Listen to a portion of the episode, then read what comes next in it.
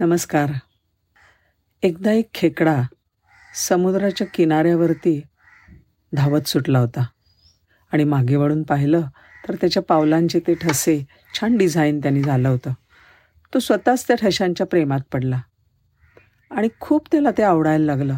थांबायचा परत जोरजोरात जोरजोरात पळायला लागायचा. खूप त्याला ते आवडलं त्याचं डिझाईन झालेलं आणि एवढ्यात काय झालं? एक मोठी लाट आली. आणि अर्थातच त्यांनी जे काढलेलं जे डिझाईन झालं होतं ठशांचं त्याची पावलं जमिनी तुटली होती ती सगळी धुवून गेली.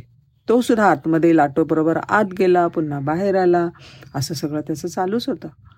दुसऱ्या वेळेला तो म्हणला चला परत एकदा डिझाईन काढून बघतो. आणि जोर जोरात जोर जोरात तिकडे तिकडे तिकडे तिकडे असं तिरक्या चालीनी चालायला लागला. परत एक लाट आली आणि त्याने केलेलं डिझाईन सगळं मोडून गेलं. झालं का आता?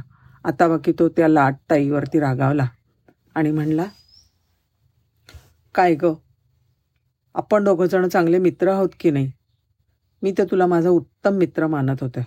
पण मी केलेलं जे डिझाईन होतं ते तू कशाला पुसून टाकलंस? किती ह्या वाळूवरती माझ्या पायाचे ठसे छान दिसत होते.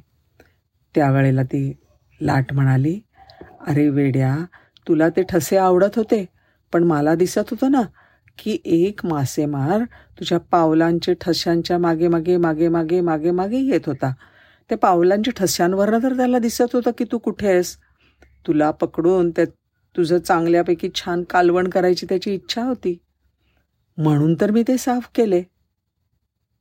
आपल्याला ह्या गोष्टीपासून समजायला पाहिजे की आपले जे नातेसंबंध असतात त्यांची कल्पनेच्या पलीकडे काळजी घ्यायला पाहिजे.